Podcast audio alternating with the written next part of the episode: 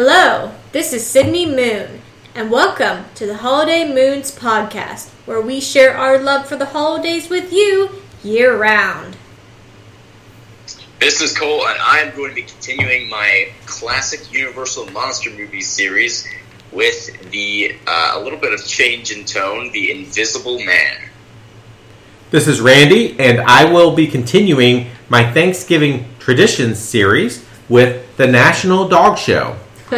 And this is Beth, and I will be talking about fall Hallmark style. Very fun.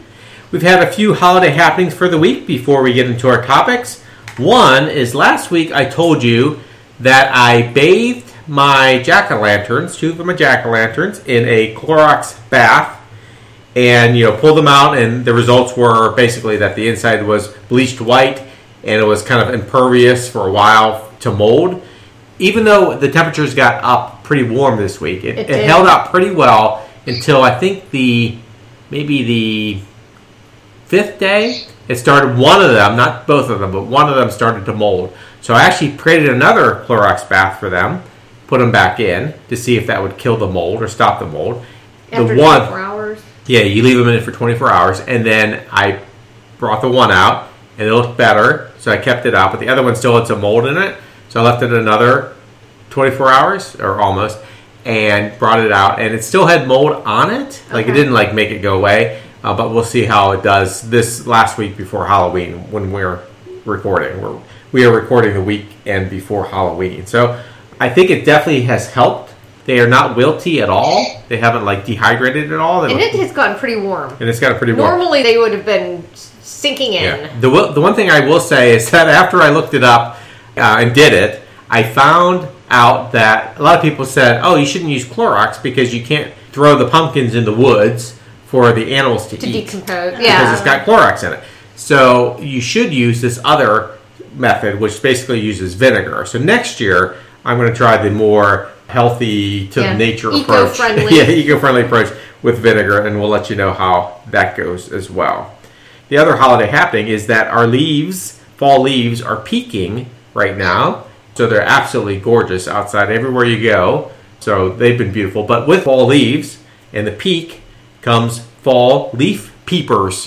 Yes. what we call people that enter towns with beautiful places to see leaves, uh, to peep at the leaves.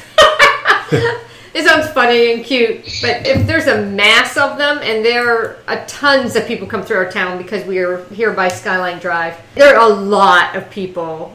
Yeah, the front end of town in the morning wasn't bad. That's pretty close to one of the exits. But it sounds like Cole was out and about in the afternoon, and that was a little worse.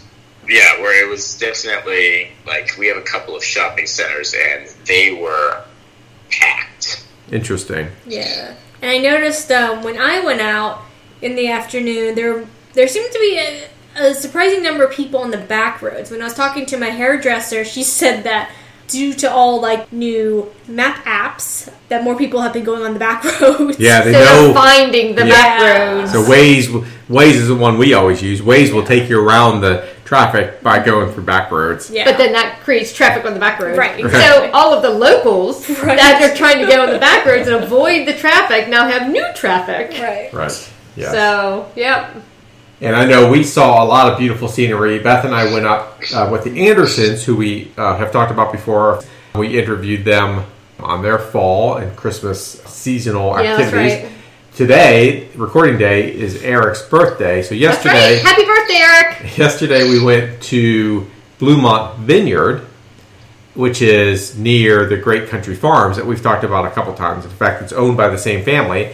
We actually got to go up to the stables, which is one layer below the main house, because the main house you have to get reservations. They're very limited. The main winery Yeah. area. Yeah. So, but the the stables isn't like uh, crappy old stables. No, it's a not. beautiful building. I really wasn't understanding what it was, and I kind of thought it was like stables, but it's just the name they call it. Yes, it's just a beautiful building that has like a little courtyard area that overlooks the valley, Right. The scenery, and it was And a just beautiful gorgeous. stone wall Yeah. and social distancing.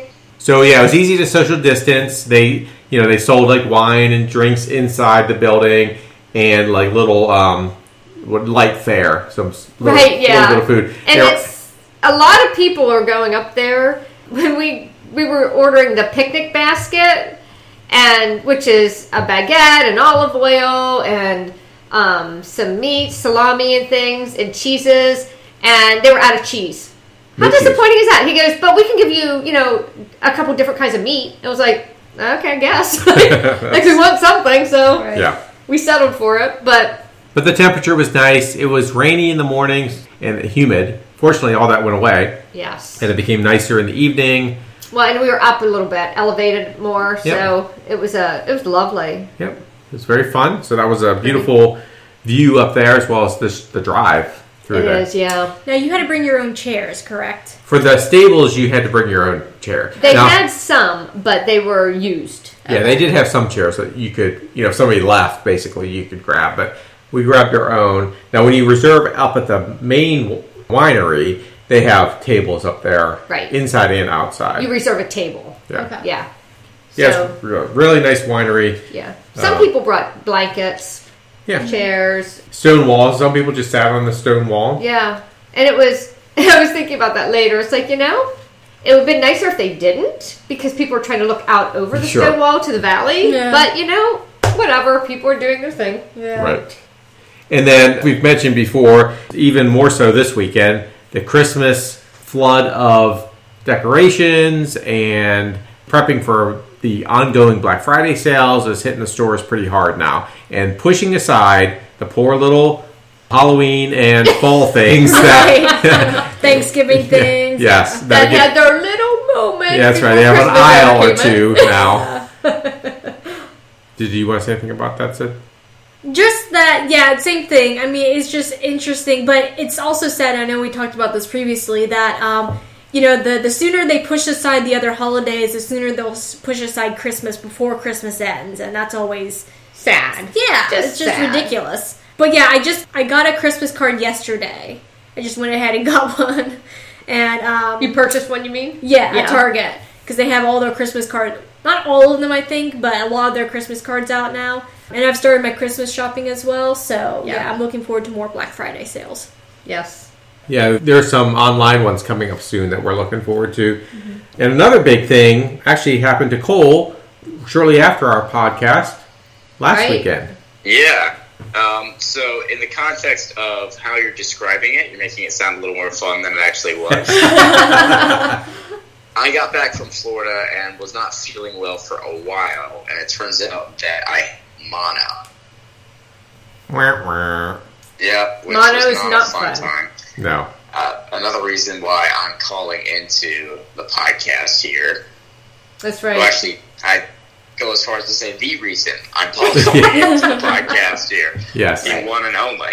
Yeah, mononucleosis is very contagious, so you can stay Yes, where you're at. Contagious. Yeah. So I am I'm staying where I'm at for now. Good thing is that all fever has broken at this point, so I should be on the the way to seeing you guys in person again, hopefully uh, in a week or two here. And getting mono, I mean, that was that's such a random thing. Right, right, and they um, they came back because I went to urgent care to you know have it dealt with, and they came back and they said you know you don't have any COVID or anything like that, so that was good to hear. But Yeah. it's That was a nice- to not have mono either. It was a nice byproduct of the taking Oh, the blood, yeah. right? Yeah. I'm continuing my series on the Universal monster movies, uh, and partially because of the mono, and partially just because of how things worked out, uh, that series is getting pushed a little bit into our Thanksgiving time. But today is, like I mentioned, a little bit of a switch in tone with the Invisible Man. The other two that I talked about before, Dracula and Frankenstein, were very clearly, for one thing, monsters. They were not people. Maybe you could make an argument Frankenstein, but uh, still very clearly uh, Yeah, he, kind of a, a You- big he was a collection of people, right? right. Which created the monster. Um, but the difference between those and the Invisible Man is that the Invisible Man is not a monster in the conventional sense of being a monster. He is a mad scientist who, through science mumbo jumbo, and chemicals. He says, "Yes, I finally found the right combination of chemicals. I'd like to know what that combination was." I know. was able to turn all of his kind of body, not his clothes, but his you know immediate body, invisible. For how long? Uh, the entire length of the movie. Oh, so indefinitely. Okay.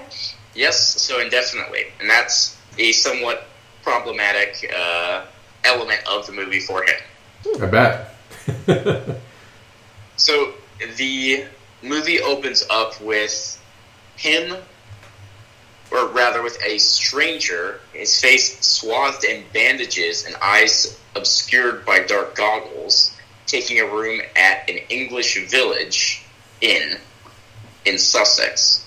He demands to be left alone, but eventually the innkeeper sends his wife to evict the stranger after he's made a huge mess in his room and has not paid the rent but a huge mess when you walk in. It's full of like beakers and research equipment that he kind of pulled out of nowhere.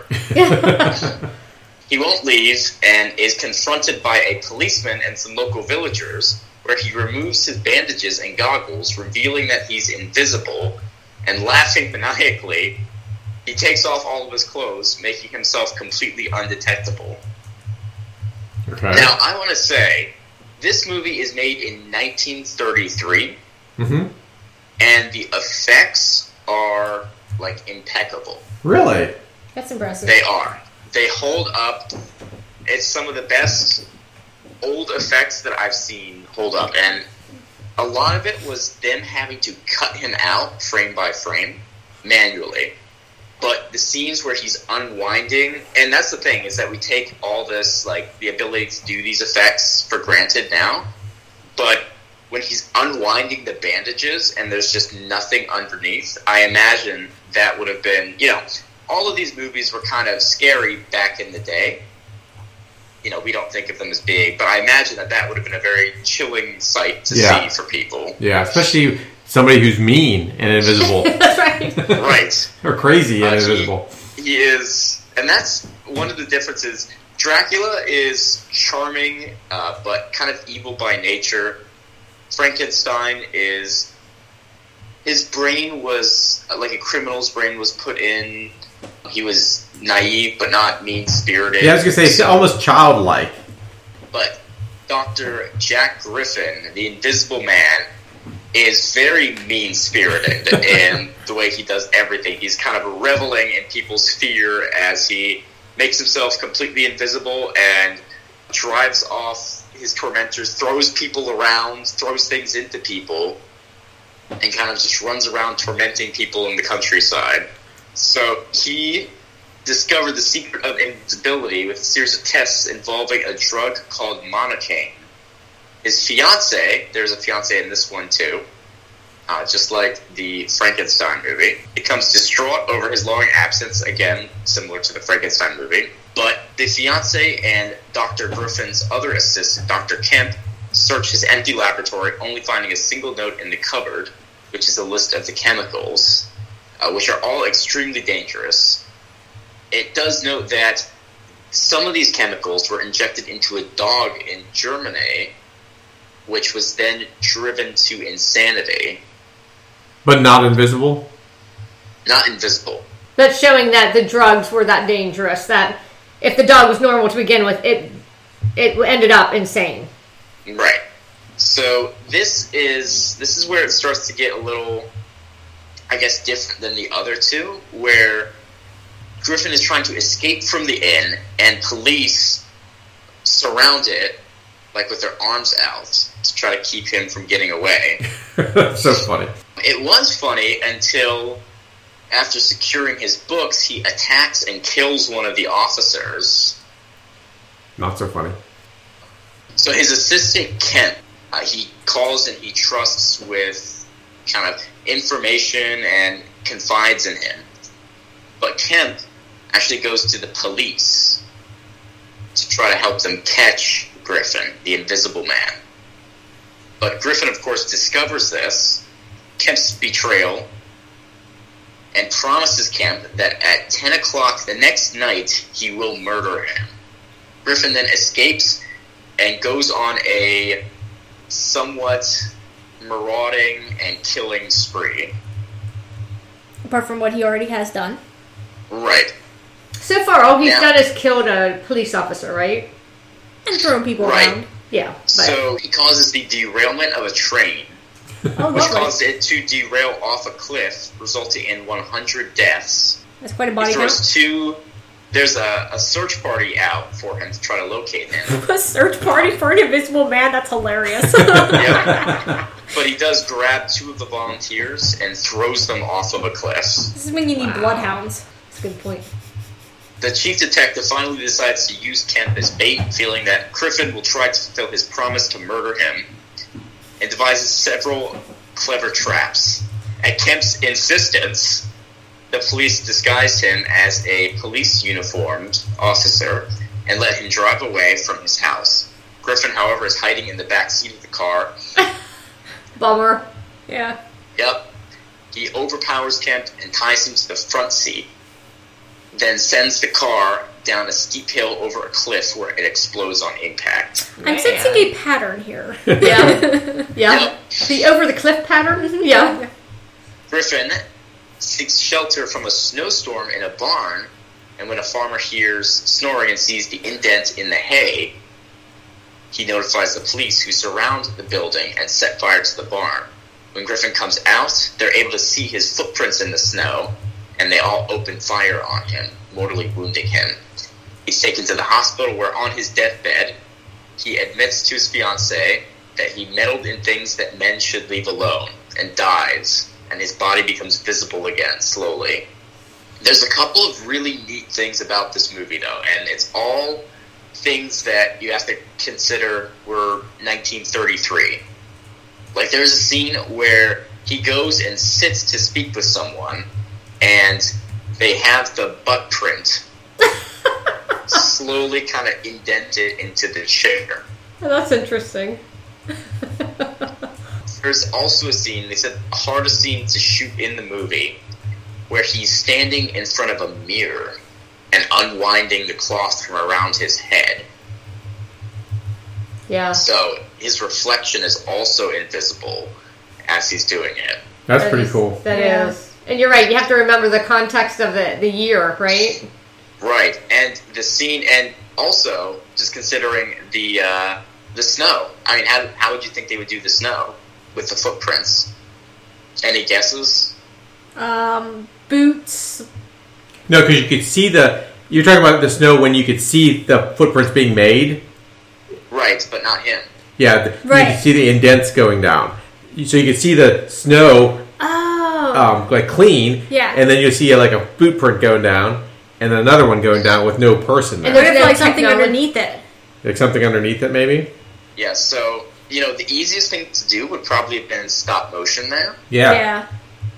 But what they did was they built a stage, you know, sit on top of it, and had foot-sized, uh, essentially little wooden things that they could pull out in sequence. Difficult to explain, but um, essentially the feet were built into the stage, and they would pull them out, and the snow would go down with them Oh, Right. okay, yeah. And that would create the indent. So, beneath the stage. The shaped and it would indent. make yes. Right. So you would have to, and this is back when everything was done on stages in Hollywood. So they would have to have people Mm-hmm. time it out. Right, because you'd have to time the footprints to a man's walking. Right. Yes. Even if you're not a huge fan of monster movies per se, there are some very groundbreaking effects in this movie that, if I was in the 1930s, uh, might have blown my mind. Yeah. And in the general sense of horror films, would have scared the bejeebers out of you. Yeah. Right. Exactly.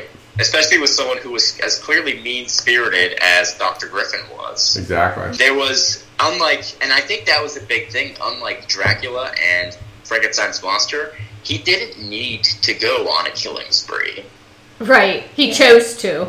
he chose to Yeah. and it was also a much higher body count Yeah. than either of the previous movies with his train and various volunteers that you just see being uh, tossed asunder Yeah. yep. but it is again based on a like Frankenstein, based on an early science fiction novel. This being the 1897 Invisible Man novel, written by the famous H.G. Wells. Oh, okay. Yep, like I said, definitely if you're into some classic spook or if you're just a fan of classic movies, effects, or you want to get appreciation for some of the early groundbreaking uh, technology of filmmaking, go check out The Invisible Man. Did this movie stay true to the book? So the story and characters' names are largely the same as the novel. There are a few big differences. In the novel, Griffin is actually more mean spirited because he has basically no friends and family and remains a extremely mysterious figure throughout the entire novel, motivated entirely by his lust for power.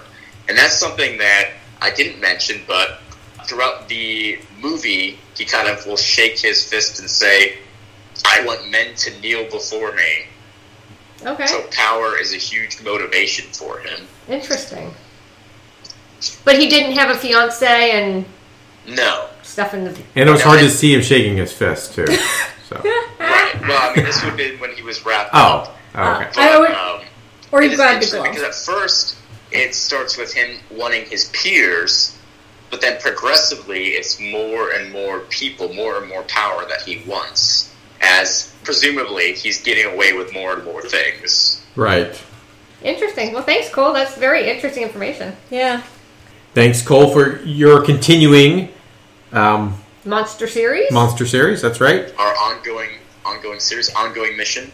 Something a lot less scary and much more cute and fluffy is one of our Thanksgiving Day traditions. Last week I talked about the fact that on Thanksgiving morning we wake up and we watch the Macy's Day Parade. every year, and the parade's changing a little bit this year, but still going to happen. It's going to be virtual. I did find out this week that Santa Claus will actually will not actually be sitting in Macy's this year because of the crowds and the lines. Yeah, that makes sense. Yeah, because you don't want all those kids, you know, together, Right. sharing things, And their parents. right. But immediately after the Macy's Day Parade on Thanksgiving morning, we have another tradition, and that's watching the Dog show. that's right, the National Dog Show. It's the most wonderful time of the year for dog lovers. It is. So- It's really cute. Before the turkey and the football, we can watch the National Dog Show after the Macy's Day Parade. And this is a wonderful time to uh, see all your favorite breeds and get to vote personally and as a family who you think the winner is. Now, one of the interesting things about the dog show, it's actually recorded the weekend before. Oh. And they have to do all these secrecy agreements to not let out who wins Right. prior to the TV show coming out. Oh wow. Yeah. So that's I thought that was kind of a little interesting tidbit of information there. there. is. Which makes sense because then those people don't have to be at a dog show on Thanksgiving Day. I Right. just kind of wondered about that. The genius behind the show is that people love dogs. They love to own them. There are 90 million pet dogs in the United States. Wow. And people love to shop for them. Yes. Owners will spend $59 billion each year on food, vet care, toys, outfits, and uh, dog birthdays. And they love to watch them on Thanksgiving Day at the National Dog Show, which is the highest rated canine contest in the country, trouncing both the Puppy Bowl on Super Bowl Sunday and the Westminster Dog Show in February. John Hurley, who's one of the hosts, calls it the happiest day of the year. I've always said I'm a better person with a dog in my lap. They just have an infectious influence on our lives. You see it in this room. Everyone is happy today. So the show is actually the brainchild of John Miller, the president of programming for NBC Sports back in 2002. So John Miller saw Christopher Guest's movie Best in Show, which is a comedy about a fictitious dog show. John, a lifelong dog lover, thought a real dog show could work on television if the time slot was right, say a family holiday. He convinced Purina to sponsor one and contacted the oldest dog show in the country, the Kennel Club of Philadelphia, which first exhibited dogs at the 1876 Centennial Exposition. Miller went to his bosses, who were dubious that a dog show could be called sports or even good television. But reruns of It's a Wonderful Life after the Macy's Day Parade had lousy ratings, so Miller got the green light to have those two hours, but only for that year. You know what Jeff Zucker said, who was then John Miller's boss? It can't do worse. Let's give it a shot. This can't. Oh, there you go. They renamed the, sh- the show the National Dog Show and it first aired in November of 2002. Miller prayed it would match the ratings of It's a Wonderful Life at about a million viewers. He was at the movies the next morning when Zucker, his boss, called. Did you see the numbers for your dog show? More than 18 million people had watched, oh Holy crap! bigger ratings than most primetime hits. Wow. That's hilarious. Yeah. And it proves again, dogs are big business. Yeah. Yeah. From the beginning, it had two co hosts David Frei, an internationally recognized expert on purebred dogs and father of the therapy dog movement, oh. and John O'Hurley, best known for playing J. Peterman on Seinfeld. Quite the pairing. The two are close friends and they're rock stars at the dog shows, constantly being stopped for selfies in person or pictures with their cardboard cutouts at the events. That's so funny. oh my goodness. The National Dogs Show is always held in the Philadelphia area. is hosted by the Kennel Club of Philadelphia and sanctioned by the American Kennel Club.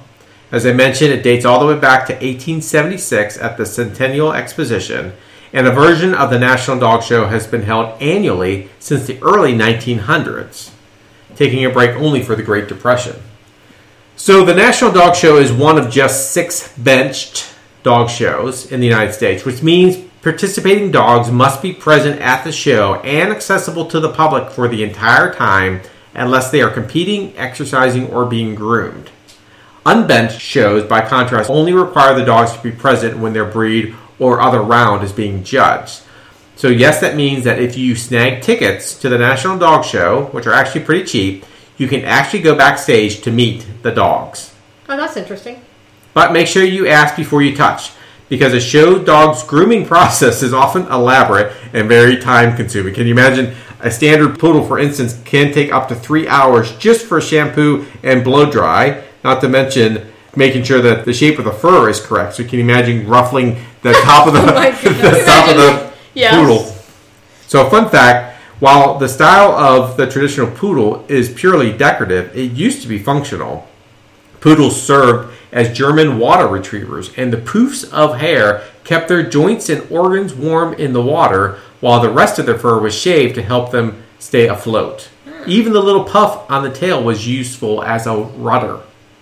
So interesting. Isn't it? Yeah. yeah, I thought that was funny. The National Dog Show is just one of countless canine competitions in the United States. One of the best known ones is the Westminster Dog Show, held in Madison Square Garden, and it's been around since the late 19th century, and even shared a host for a while with the National Dog Show, David Frei. The largest dog show in the world is Crufts in Birmingham, England, and is considered the pinnacle of doggy achievement. So the National Dog Show divides more than 2,000 participants into seven groups terrier, toy, sporting, working, hound, herding, and non sporting. For those of us that watch this every Thanksgiving, these all sound very familiar. Yep. Yep. Each dog breed is judged individually. The winner from each breed participates in the group round, and the top dog from each group goes on to compete for the vaunted Best in Show award. So, what do the judges look for? They ask questions like Is this dog able to perform the job the breed was originally bred to do? Does this dog have all the physical characteristics typical of their breed? How fit is the dog? Do they have the correct gait? And lastly, the judges study the expression on the dog's face and general demeanor. Judges look for happy dogs that enjoy competing in the show. I'm glad to hear that. One of the fun things about watching the show is you learn a lot about breeds, the purebreds that you would never have heard about. Like in 2013, we learned about the Affenpinscher, which means monkey-like terrier. I know. And then there's all these hounds like the the Vizslas and the Quiche Portuguese Pendango Pequenos. I'm probably killing these names, right? Um, the Odelay, uh, which is a commander. Like it's just cr- these crazy names, and it's fun to hear the two co-hosts talk about the names and kind of where they come Yeah, from they and, yeah. and kind of the history of what they were bred to do Yeah. along the way. So It's very informative. Yeah, you learn a lot as you um, as you watch it, and it has this genteel atmosphere. But as with any competition, dog shows bring out rivalries, the potential for huge upsets, and occasional scandals. In 2015, for example, a prize-winning Irish setter named Jagger died after the Crufts show, and the owner discovered poison in his stomach, leading to accusations of murder by a competitor. Oh my goodness, that's that's poor doggy. sad. Now the interesting thing is it can cost between twenty-seven to thirty thousand dollars for a campaign. They call it a campaign where basically you're taking you're picking your dog that you want to go through the show to go the whole way through the show, Wow. like all the different shows and steps along the way. So twenty-seven to thirty thousand dollars. It can cost about five thousand dollars just to buy a purebred dog that could eventually show. So, how much do you think at the National Dog Show the top prize amount is? That's what I was wondering if it was worth it. I'm gonna say fifty thousand. fifteen hundred dollars. That's one thousand five hundred dollars So they're doing it for the top prize. because they love the. Well, and for the prestige, I'm guessing. well, what you can earn money from is one if you get a commercial deal, like an advertising deal, but, also stud fees. stud fees Yeah, is right. where you make the money. Yeah. What's Which- stud fees? People will pay to have them be the fathers of the puppies. Like they will have purebred females that they want um, impregnated by a winner, Uh huh. and then the fees can get really high. Interesting. Yeah. Huh. So, what do you think the top single breed that has won best in breed, best in show, I should say, has won best in show the most of all the different breeds? Uh, the beagle. Oh, Beagle was a good guess. What's the target dog? Like, what's that dog? Okay, hold on a second. Let me give you the, the, the we're talking about the seven groups. Okay. Which group has won? So it's terrier, toy, sporting, working, hound, herding, and non-sporting. Which one do you think has won the most? Terrier. Hound. What do you think, Cole? Can you repeat them again? Yep, terrier, toy, sporting, working. Working is like boxers and Great Danes. Hound, herding, herding like sheepdogs and collies. Non-sporting. You know what? I'm mom with a Beagle. I'm going to take a guess of the exact dog. So I'm going to beagles. say Yorkshire, but I'm going to say Bulldog. Okay. Well, it's the terrier group. They've won by far more than three times the next group. Interesting. in best Called in it. show. Yep. and the sporting group, which is like the retrievers and pointers, are second, but a far, far distant second. So if you really want to win, go get a terrier or something. Yeah. Yeah. I remember um a number of years that like the Scotty dog or other terriers, like I just remember them winning because I remember being happy that they won. Did Yeah. it say which one? Do you have which one won the most? Like, The oldest dog to win best in show was a Sussex Spaniel at 10 years of age. okay. The youngest dog to win was a rough collie at nine months old. wow. One dog, a smooth fox terrier, won best in show three times. Wow. That's the most. Six other dogs have won twice, and males win um, twice as often as females. Okay, so they're both male and female dogs yes, in both there. male and female, and they're judged separately till until the end. So, a, f- a few quiz questions for you. See if you um, were paying attention. Which body runs the most famous dog show in the United States? The American Kennel Club, the Dog Schools of America, Dog Breeds International. American Kennel Club. Yeah. Kennel Club. Yep, it's the Kennel Club. The Empire State Building celebrates the Westminster show by projecting yellow and purple lights on the building. Isn't that funny? How do they judge the dogs at the dog show? One, each dog is compared to the other. Two, each one is compared to the ideal in its breed. Three, each dog is judged on its own merit. Three. Two. I mean two. Two. Two. That's what I mean. That's right. Each dog is compared to the ideal breed. They're never compared to each other. What is meant by the dog's attitude? The dog's manner, the dog's mood, the dog's relationship to the owner. Manner. One.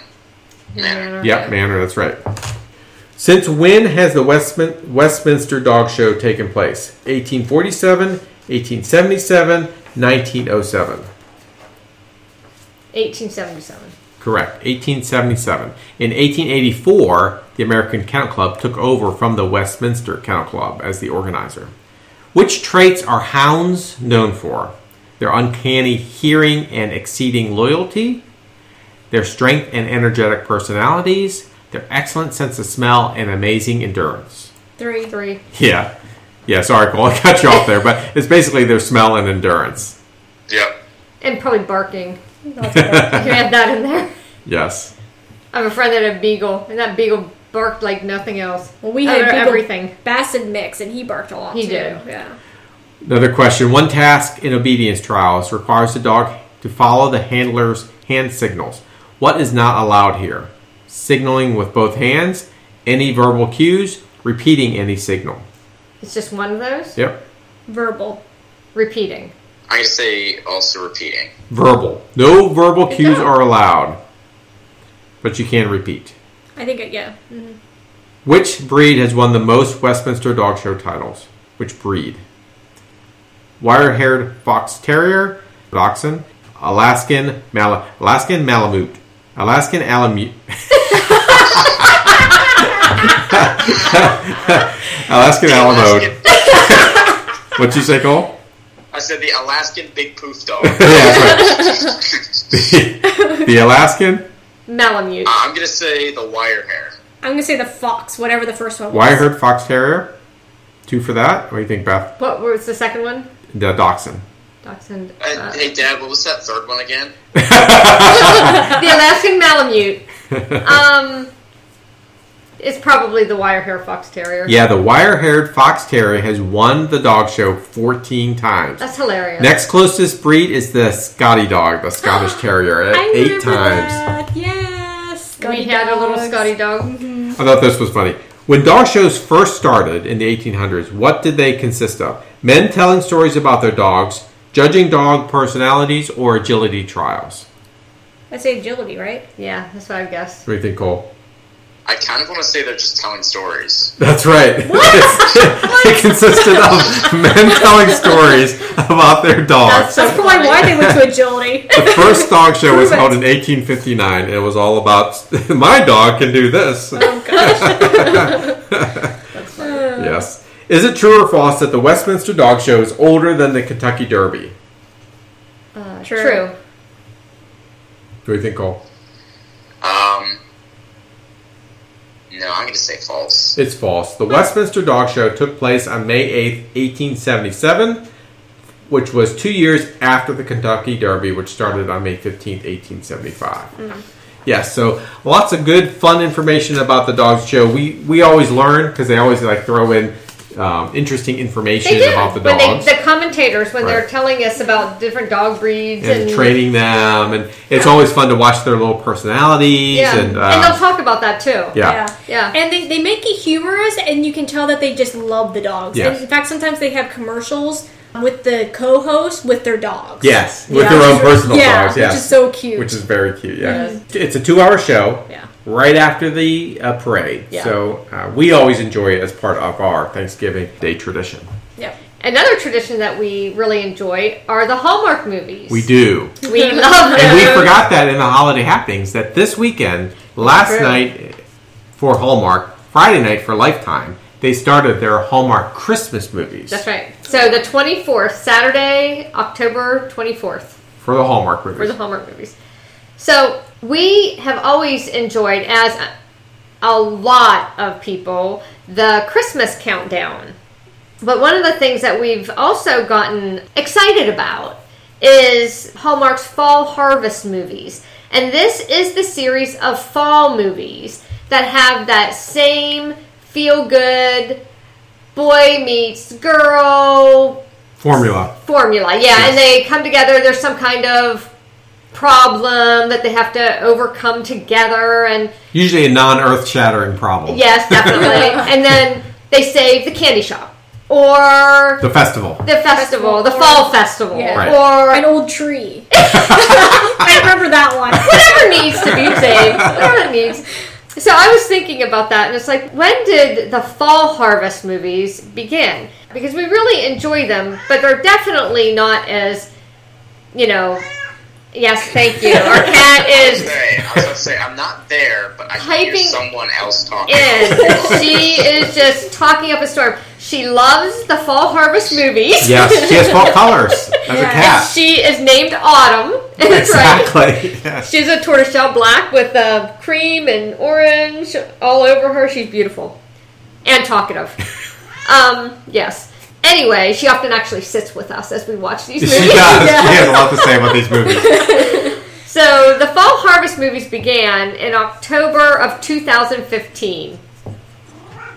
In 2015, they had three. Now you might say, "Oh, I've seen fall Hallmark movies before then." Yes, you may have. That's probably true. But the Fall Harvest series, in particular, started occurring in October of 2015, and there were three that year. The next year, 2016, there were four. In 2017, there were six.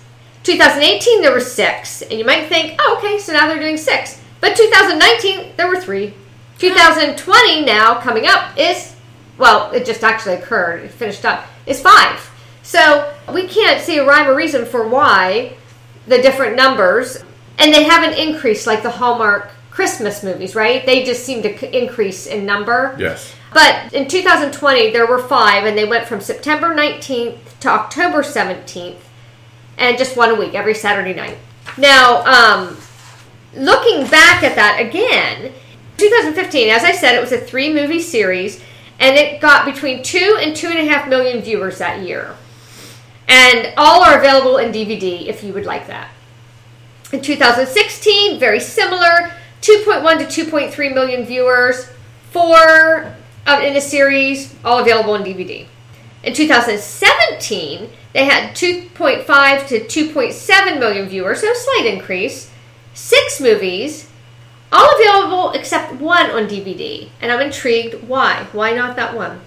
In 2018, again, very similar 2.1 to 2.7 million viewers, six out there, all available except two on DVD. Why? I don't know. If you find out, uh, let us know. And in 2019, it went down a little actually from 1.8 to 2.1 million viewers.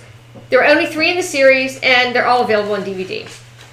And we're up to five. I don't know the 2020 statistics, but some of the things that you can count on in these movies are things like drinking apple cider, apple picking, roasting marshmallows, hiking, bonfires, pumpkin picking, visiting a farm, or maybe it even exists on a farm. The, the plot line exists on a farm. Being in the country, a fall festival, pumpkin bread, apple pies, pumpkin pies, muffins, cookies.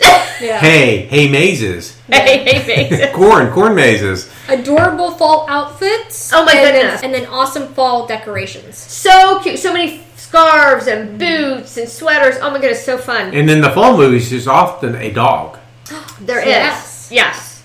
So some of these things you can do. Randy had a bucket list of fall things to do. You can do them and see what happens. Yeah. If We- you're single, see if you find somebody and fall in love in the fall, you know, in the fall harvest awesomeness tradition of Hallmark. If you're single, you shouldn't fall No, in love if shouldn't. you're not single. But we often talk about the Great Country Farms and how it is set up like the perfect Hallmark festival. Mm-hmm. Except it happens, you know, like throughout the fall. Doesn't not one day. Right. And people dressed up like you know they want it to be cool, so they dress up like cool, even though it's not always Whether cool. it is or not, those cute sweater Right, scarves and boots come out. Today it's in the 40s out, a little bit rainy, but I bet um, lots of people are dressed up nicely in their fall best, Right. their fall finest for festivals. But it it can knock off I don't know twenty things off your list. So many, Yeah. so many things. Raking leaves, jumping in leaves. Although you don't do that at Great Country Farms, but this is other things that you see there.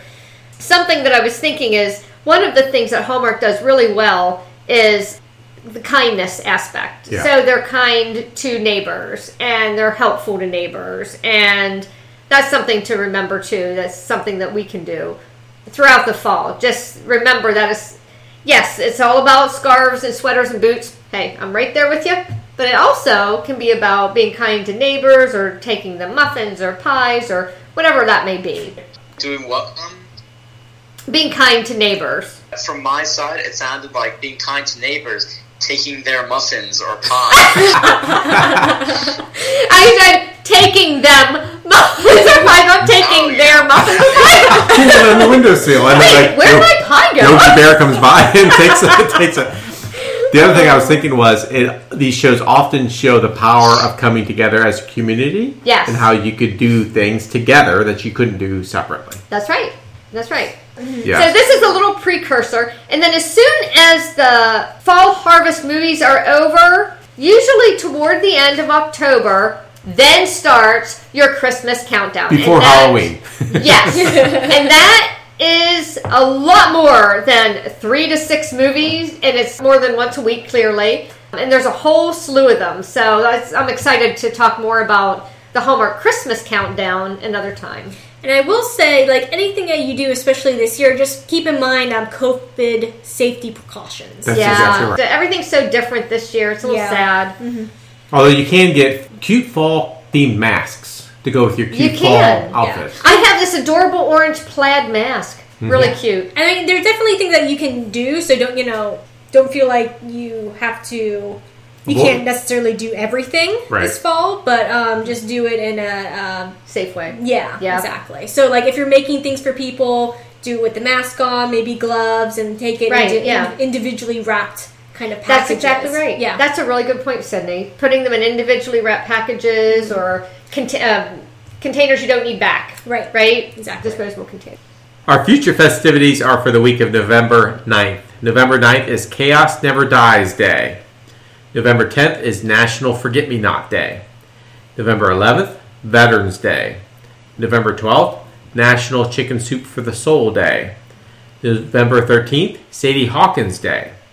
November 14th, Pickle Day Oh. for Eric Anderson, who loves pickles. That's right. Our birthday boy. He loves his pickles. November 15th, Clean Out Your Refrigerator Day, and that's in preparation for Thanksgiving. it's true. That's true.